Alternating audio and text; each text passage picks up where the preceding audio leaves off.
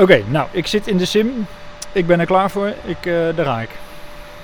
Dat was mijn eerste bocht. Ik zit nog niet in de muur. Dat valt niet tegen. Het sturen voelt wel echt net echt, zeg maar. Daar gaan we. Oh, het stuur draait ook echt mee als je over de kop slaat.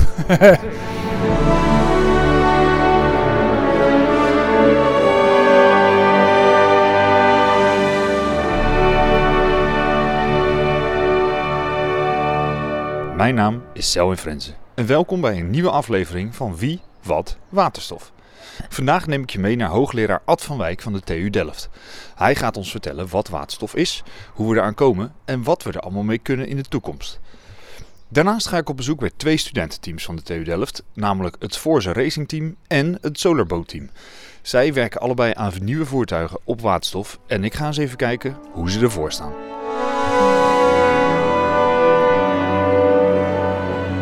We zijn hier te gast bij Ad van Wijk. Meneer Van Wijk, goedemorgen. Ja, goedemorgen. We zitten lekker in de tuin, dus het is mooi weer. De vogeltjes fluiten, het is een heerlijk begin van de dag zo om een podcast op te nemen. Zeker, zeker.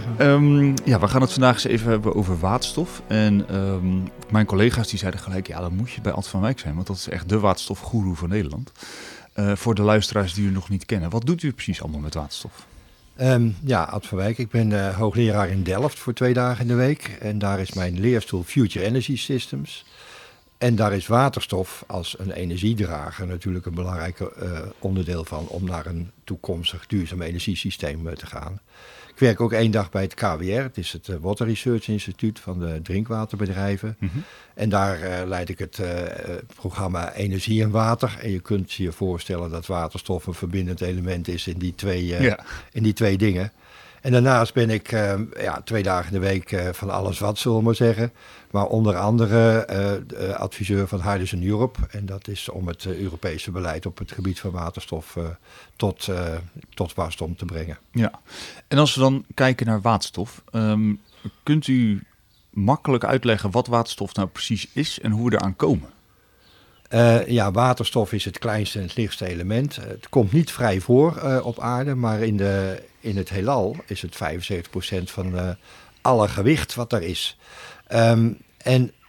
Dus je moet het maken, net zoals eigenlijk elektriciteit. En dan is waterstof een energiedrager, net zoals elektriciteit het ook.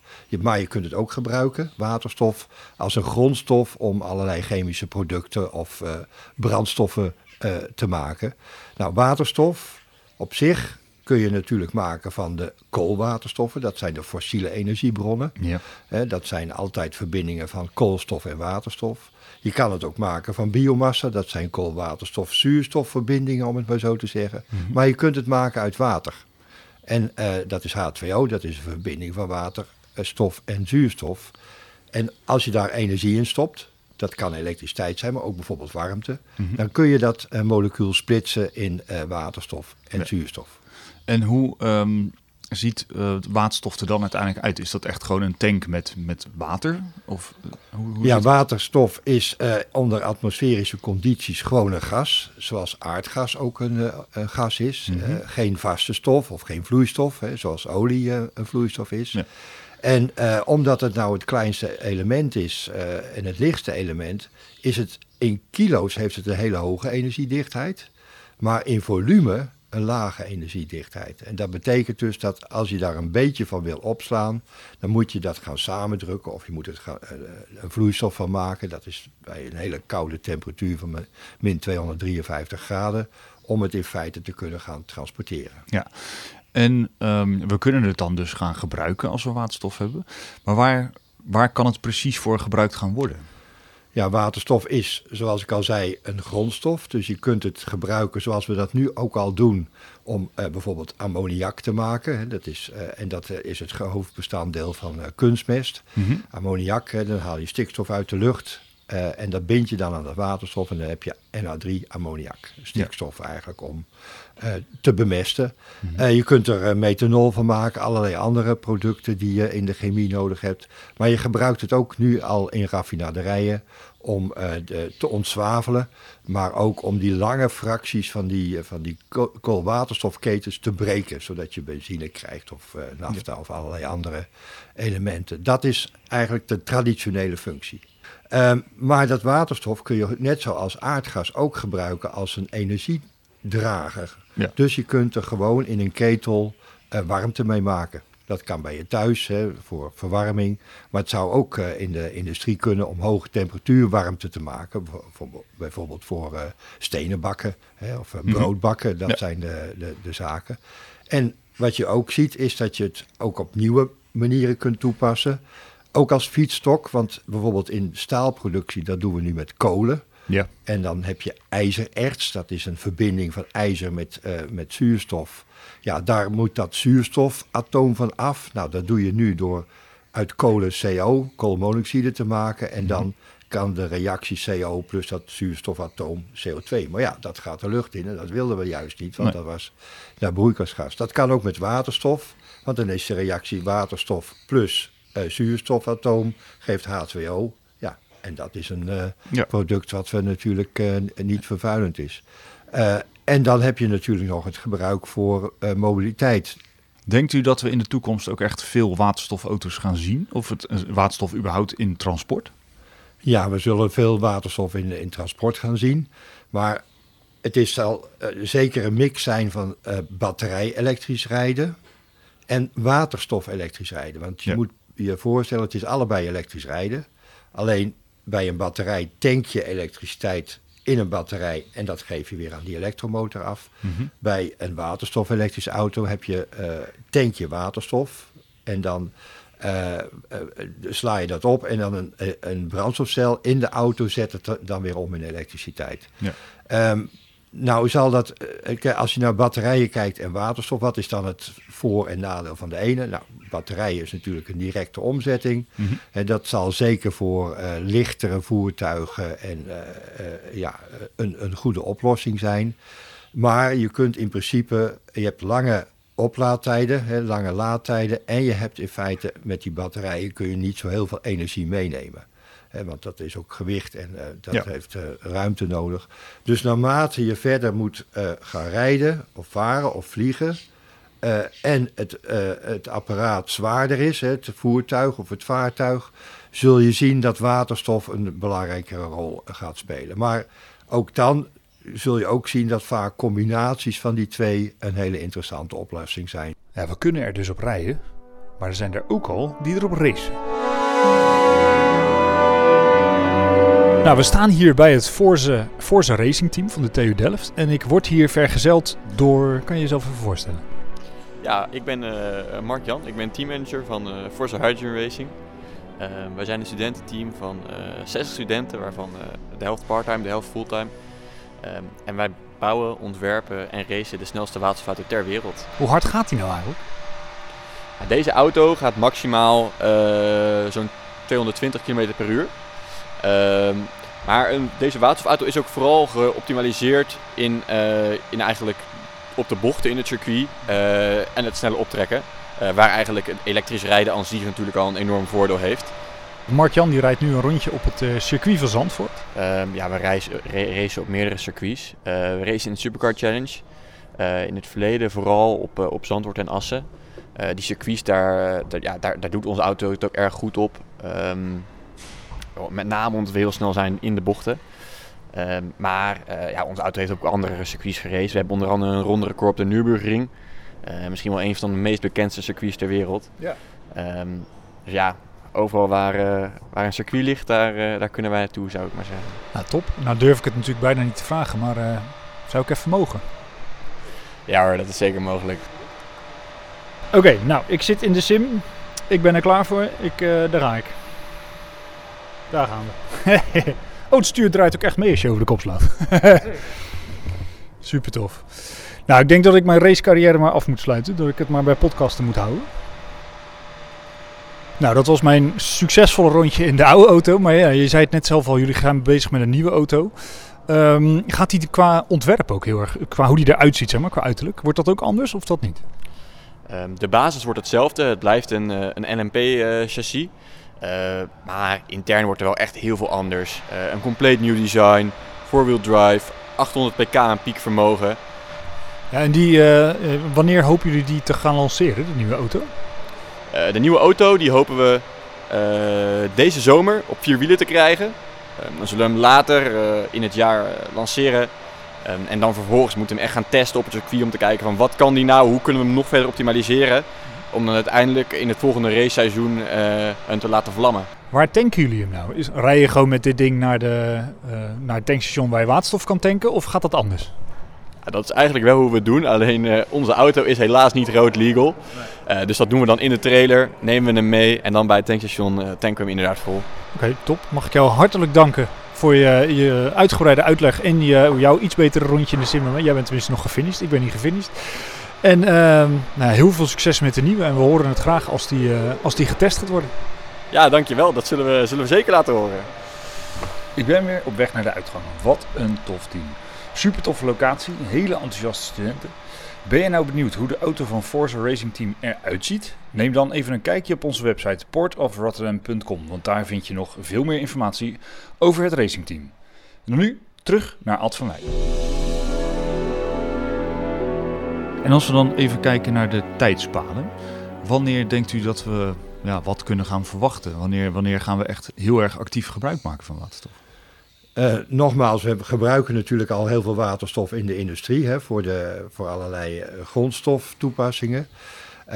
Dat is nu nog gewoon waterstof wat we met aardgas maken, waarbij de CO2 de lucht in gaat. Nou, dan zie je in het Rotterdamse dat er natuurlijk allerlei plannen zijn om CO2 af te vangen van heel veel processen. Ook van die waterstofproductie. Dat kan niet volledig, hè, dus dat heet dan blauwe waterstof die we daarin maken. Maar 50% kun je afvangen en dat willen we dan in de zeebodem opbergen. Dus dat is al een stuk... schonere waterstof, maar uiteindelijk wil je natuurlijk naar waterstof toe die alleen maar door groene elektriciteit of biomassa reststoffen wordt geproduceerd. Hè. Het is niet alleen elektriciteit wat het kan doen, je kan het uit allerlei bronnen halen als die maar duurzaam zijn. Nou, en dat gaat natuurlijk nog wel even duren voordat dat is opgebouwd. Dus wat wij nu denken, of wat we eigenlijk 3 jaar geleden met het klimaatakkoord dachten... Mm-hmm. Ja, dat het allemaal wel tot na 2030 zou duren voordat we daar met waterstof, groene waterstof aan de slag konden. Ja. Wat we nu zien is dat het natuurlijk in de wereld toch wel erg veel harder gaat. Als je nu naar de grote plannen kijkt, ook in Nederland. Als je de afgelopen maand alleen al kijkt, dan zie je zulke gigantische... aankondigingen van grote projecten. We hadden bijvoorbeeld in 30 mei Mauritanië 40 miljard investeringen voor 30 gigawatt zon en wind. Mm-hmm. Yeah. Om te zetten naar waterstof voor eigen gebruik, maar zeker ook voor de export. Mm-hmm. Dus op zich zie je dat de laatste periode enorm veel van dit soort projecten, grootschalige projecten, dus dan gaat het ook niet meer om 1 gigawatt offshore wind. Nee, het gaat gelijk om tientallen gigawatt wind en zonneprojecten. Maar dat zijn best wel flinke versnellingen dan. Zitten daar nog valkuilen in? Of ziet u eigenlijk wel een goede toekomst voor ons? Nou, ik zie sowieso wel een goede toekomst. Maar het is natuurlijk niet vrij van allerlei uitdagingen, zullen we zeggen, die je daarin hebt. Het grote probleem met waterstof is eigenlijk dat... alles er nog niet is zoals het bij aardgas of bij elektriciteit is. Dus je hebt bijvoorbeeld geen infrastructuur voor waterstof. Nee. Hè? Geen terminals, geen havens, geen schepen. Hè? Of je moet het omzetten naar ammoniak, dan heb je wel weer schepen. Of je moet het een vloeistof maken, dan kun je het in tankers. Maar al die processen, al die zaken moeten natuurlijk wel gebouwd gaan worden. En je zult bij heel veel van die toepassingen, die er nu nog niet zijn... Ja, dan moet het ook, als je Tata Steel wil ombouwen naar groene waterstof... dan zal je daar een direct reduced iron fabriek moeten gaan bouwen. Ja. Ja, dat kost allemaal en tijd en geld. En dat moet dan ook nog een beetje gecoördineerd. Want je kunt wel gaan produceren, maar als er geen infrastructuur is om het te vervoeren... dan doe je niks. Nee. En als er geen afnemer is, ja, dan ga je ook niet produceren. Nee. Dus hier is het probleem dat eigenlijk die hele keten... toch wel gelijktijdig tot ontwikkeling moet worden gebracht. Ja, en daar zit ook een heel belangrijk onderdeel in voor onderwijs en opleiding natuurlijk. Want hoeveel, u bent zelf hoogleraar dan, maar hoeveel wordt er nu al gedaan in uw ogen en wat zou er nog veel meer moeten gaan gebeuren om dit van de grond te krijgen? Ja, Dat is een enorme klus, want ik had het dus net alleen maar over de fysieke keten. Ja, maar precies. Die hele soft, hè, dus opleidingen, trainingen, onderzoek. Maar ook het opleiden van de brandweer of de veiligheidsregulering. Al dat soort zaken, dat zul je nu ook moeten opbouwen. En in hetzelfde tempo als dat de rest ook wordt opgebouwd. En dat is gewoon een dimensie extra die het uitdagend maakt om dit voor elkaar te krijgen. Want onderwijs is dan heel belangrijk. Politiek is uiteraard ook heel belangrijk.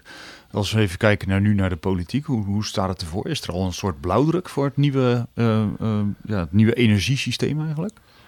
Nou, een blauwdruk is altijd wel een moeilijk woord hoor.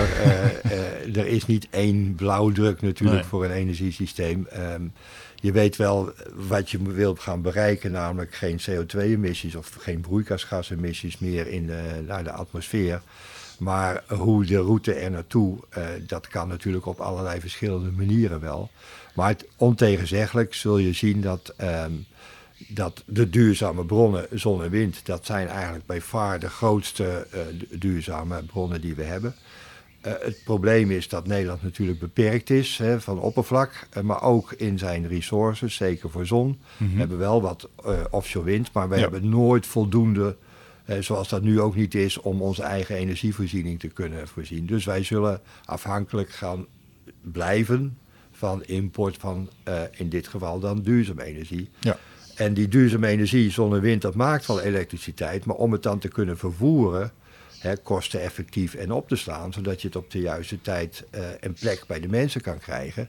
Ja, daar ga je dus op die plekken waar je wel goedkoop dat kunt opwekken, het omzetten naar waterstof, want dat is kosteneffectiever, veel kosteneffectiever om dat zo te doen. Ja. En daarom zul je twee soorten belangrijke mondiale energiedragers krijgen. Dat is natuurlijk elektriciteit. Mm-hmm.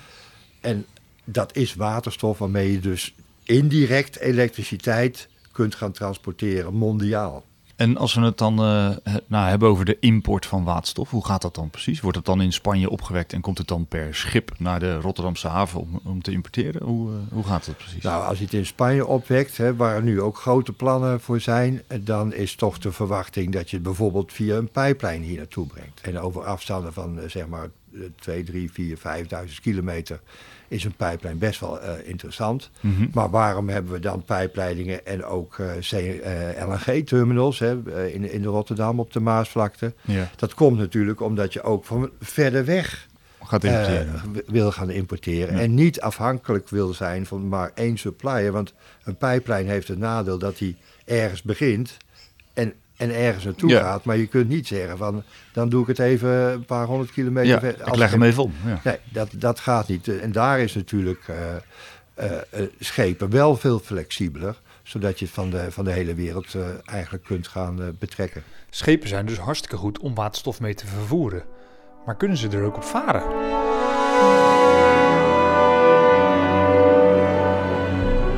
We zijn hier vandaag dus te gast bij het Solar Boat Team, die nu dus ook een waterstofboot hebben. Super tof, ze zijn er nu heel druk mee bezig om te installeren. We hebben zojuist te horen gekregen dat hij dan straks wordt gehesen op de steigers en daarna wordt hij gehesen in het water en gaan ze de eerste meters maken. Het is een drukte van je welste, er wordt een hoop geklust, er zitten jongens achter de computer heel druk de cijfers uit te lezen. En ik ben erg benieuwd hoe hard het eigenlijk allemaal gaat. We zijn hier met Gerben van het Solar Boat Team. Jullie gaan vandaag testen met de waterstofboot. Wat gaan jullie precies testen vandaag? Ja, vandaag hopen we de eerste meters te kunnen maken met onze waterstofboot. We hebben maandenlang gewerkt aan eigenlijk het ontwerp en de bouw van de boot. En vandaag gaat het voor de eerste keer het water. Dus gaan we eerst wat kleine tests runnen of alles werkt zoals we dat verwachten. En dan hopen we ook de eerste meters te kunnen gaan varen. Top. Nou ja, je zegt, jullie zijn al heel lang bezig met het ontwerp en zo. En waar is het ontwerp een beetje op gebaseerd? Nou, wij hebben het ontwerp gebaseerd op eigenlijk een oude boot van ons team. Nou, wij zijn van de TU Delft Solar Boat Team. Een beetje gekke naam natuurlijk als je een waterstofboot bouwt. Dat komt omdat we in het verleden een zonneboot hebben gebouwd, 15 jaar lang. En daar hebben we een boot van genomen en die aangepast om op waterstof te varen. Nou, hebben wij vervolgens eigenlijk alles geoptimaliseerd om op waterstof te gaan varen. Aanpassingen gemaakt zoals een brandstofcel en een tank geïnstalleerd. Zodat we daarmee eigenlijk nu op een ander type energie kunnen gaan varen. En hoezo is de keuze gemaakt om een waterstofboot te gaan maken? de keuze voor waterstof is eigenlijk voor verschillende manieren gekozen. Een van de dingen is dat we toch wel eigenlijk een nieuwe stap willen maken. Net die innovatie die we inhouden. Maar ook eigenlijk een volgende stap te maken in het verhaal van het Solar Boat Team. Kijk, al die jaren in zonne-energie, dan focus je heel erg op de energieproductie. Maar een hele belangrijke stap voor de echte realisatie van de duurzame energietransitie is dat je ook die duurzame energie kan opslaan. En in die zin kun je het best wel zien als een soort vervolg op de zonneboot. Waarmee we eigenlijk dan kijken naar hoe we weer nieuwe innovatie kunnen toepassen om toch die hele maritieme industrie ook te stimuleren naar een duurzame toekomst. En hoe, misschien een beetje een gekke vraag, hoe tank je een waterstofboot? Nou, dat is eigenlijk een hele goede vraag. Wij hebben er ook heel lang over zitten nagedenken. En uiteindelijk is de keuze gevallen op een automotive tankstation. Nou, dat betekent dat we eigenlijk de boot in een trailer laden en dan met bus en trailer en al naar een tankstation voor de weg gaan. Dan eigenlijk de trailer aan de achterkant openmaken en dan met een tankstation dat eigenlijk bedoeld is voor auto's de boot kunnen tanken. En hebben jullie dan nog een doel voor vandaag voor hoeveel kilometers of meters je wil gaan varen? Of is het gewoon, we hopen dat hij gaat varen? Nou, zoveel mogelijk. De daadwerkelijke terwaterlating van de hydrogenboot, daar kon ik helaas niet bij zijn, want de tests liepen aardig uit. Maar mijn collega Simone, die was er wel bij. Ben je benieuwd hoe het gegaan is en hoe deze te gekke boot eruit ziet op het water? Bekijk dan haar vlog op portofrotterdam.com. Nou, we hebben het nu over waterstof op een best wel grote schaal. Laten we het even wat kleiner maken. Als we inderdaad naar een waterstofeconomie toe zouden gaan, hoe ziet het er dan uit voor gewone huishoudens? Nou, voor gewone huishoudens zul je eigenlijk twee functies kunnen zien. Allereerst is dat natuurlijk de mobiliteit, het rijden. Hè, ja. Of het gebruik maken van de bus. En dan heb je in het verwarmen in je huis. Ja. Met name het verwarmen, daar zul je zien dat er natuurlijk hele nieuwbouwwijken zul je all-electric doen, hè, met een warmtepomp. Mm-hmm. En ook zul je dan elektrisch koken. Maar als je nu kijkt naar waar we nu zitten, hier in zo'n dorp, ja, in vrijstaande woningen, daar is het is een jaren 70 woning, moeilijk te isoleren, volledig, zodat je lage temperatuurverwarmingssystemen kunt toepassen met een warmtepomp. Natuurlijk, alles kan technisch, maar dan is het heel duur, laat ik het zo zeggen. En dan zie je dat hier wel een oplossing van waterstof verwarmen wel interessant is. Als we dan even kijken naar de studententeams. Want we zijn natuurlijk op bezoek geweest bij het Solar Boat Team. We zijn bij Forza Racing Team geweest. Die hebben nu een waterstofauto's. Eentje hebben ze al en de volgende is in ontwikkeling, heb ik mij laten vertellen. Ja. Dat lijken leuke kleine projecten, maar wat kunnen de gevolgen daarvan zijn? Nou, die teams, hè, die studententeams bij ons, dat is natuurlijk fantastisch wat die doen. Hè, want die bouwen eigenlijk van scratch gewoon een hele raceauto. Ja. En dat is geloof ik nu de 10e hoor. Ze zijn, in elk jaar worden ze natuurlijk beter. Maar daar zie je eigenlijk dat doordat die studententeams daaraan werken en het van scratch bouwen, ook steeds meer leren over hoe je dit soort systemen moet ontwerpen en ontwikkelen. Ja. Ja, en dat is natuurlijk de basis voor de innovatie en de vernieuwing die je ziet. Een van de eerdere studententeams, dat is nu een bedrijfje, Zepp Solutions, zit in Delft. En die bouwen nu heel veel van dit soort systemen om. Hè. Ja. Dat is eigenlijk de basis van het ombouwen van gewone auto's naar bijvoorbeeld waterstofauto's of met name niet auto's, maar met name de zwaardere voertuigen, de kranen, hè, de tractoren, al dat soort apparaten wat moeilijk is met batterijen.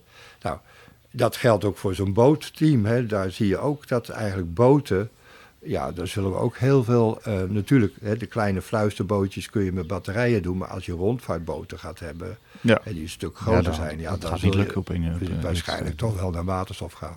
Hoe ziet u de rol van de Rotterdamse haven of van energiebedrijven zoals Shell voor dit systeem? Als je nu kijkt naar de Rotterdamse haven, dan is het ook vooral een haven die heel veel fossiele energie importeert, bewerkt en weer doorvoert. Ja.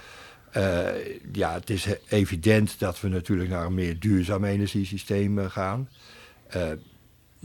We zullen als Nederland toch heel veel moeten gaan importeren, ook aan energie. Maar vooral ook die doorvoerfunctie naar Duitsland. Ja. Die is heel sterk ook gericht nu op waterstof. Mm-hmm. Ook op de import van waterstof.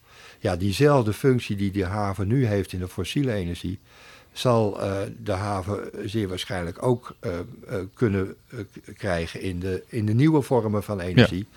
En dat zijn waterstof of afgeleide producten van waterstof, hè, zoals we het al over ammoniak hadden. Mm-hmm. Nou, dat is, hè, voor Shell is dat dus ook waterstof en elektriciteit, hè, zoals ze nu met offshore wind zijn. Maar waterstof is wel weer een dimensie groter dan de elektriciteitsproductie. En in mijn ogen is Shell bij uitstek de partij die ook dit soort grootschalige projecten, als we het over tientallen gigawatt aan zon en wind hebben, waterstofproductie, en het hier weer naartoe kunnen brengen, ja, daar zal de rol van Shell natuurlijk in liggen. Dat is niet voor een start-up, dat is juist voor dit soort grote energiebedrijven. Ja. Want we willen onszelf in Nederland natuurlijk een beetje neerzetten als een waterstofhub. Maar hoe kunnen we ervoor zorgen dat we de boot niet missen? Moeten we nog een inhaalslag maken of liggen we eigenlijk wel op schema daarvoor? Ja, het interessante is natuurlijk, Nederland die is denk ik als een van de eerste in Europa zeker begonnen om na te denken en roadmaps te maken voor een waterstof-economie of overgang naar waterstof. Echter, als je dan naar het beleid kijkt, dan hebben we ook wel vorig jaar een waterstofvisie gemaakt. Mm-hmm. Als een van de eerste in Europa. Daarna volgden allerlei andere landen. Maar als je dus nu bijvoorbeeld kijkt naar Duitsland, die wat later was met zijn waterstofvisie, maar die heeft er wel een substantieel bedrag van 9 miljard voor uitgetrokken. Ook 2 miljard voor import van waterstof. Nederland, wat dat betreft, is dan toch weer aan het sukkelen. Want er is geen substantieel budget. Hè. We hebben nu net het groeifonds gehad, maar dan ben je in competitie met allerlei andere dingen. En dan wordt er eigenlijk alleen maar een relatief beperkt budget voor onderzoek uitgetrokken, maar niet voor de stimulering van de projecten. Dus eigenlijk zijn we heel goed van start gegaan, maar daarna een beetje in slaap gevallen misschien.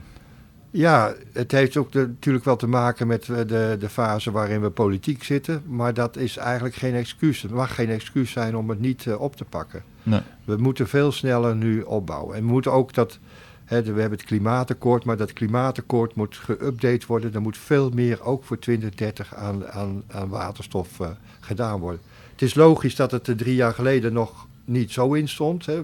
Ja. Waren nog niet zo. Het is wel heel hard gegaan ineens met waterstof. Het is echt heel hard gegaan. Als je naar 2020 kijkt, dan was dat het jaar, het coronajaar, maar ook het jaar waarin meer dan 30 landen in de wereld waterstofstrategieën en visies, ook de EU, hebben gemaakt. Ja. En als je de afgelopen half jaar kijkt, daar begonnen we net ook over, maar dan zie je gigantisch veel grote projecten die eigenlijk worden aangekondigd. Ze zullen niet allemaal de streep halen, maar dat is toch een substantieel bijna 200 gigawatt aan elektrolysevermogen is er de afgelopen half jaar zo'n beetje aangekondigd. En niet door de kleine bedrijfjes. Dat zijn de grote bedrijven en de landen gezamenlijk. Kortom, er is nog wel dus werk aan de winkel om van Nederland een echte waterstofhub te maken. Ja. Nou, dan denk ik dat we er zijn.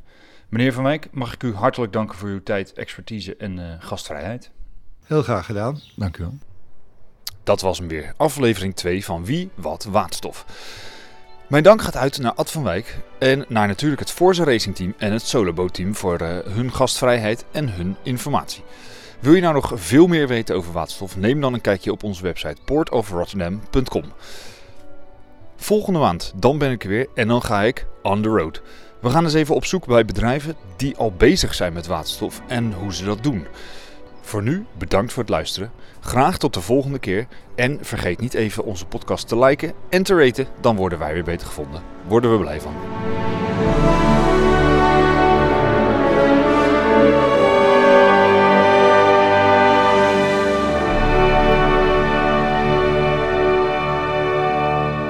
Deze podcast wordt mede mogelijk gemaakt door Port of Rotterdam en Shell. De muziek is van het Rotterdams Philharmonisch Orkest.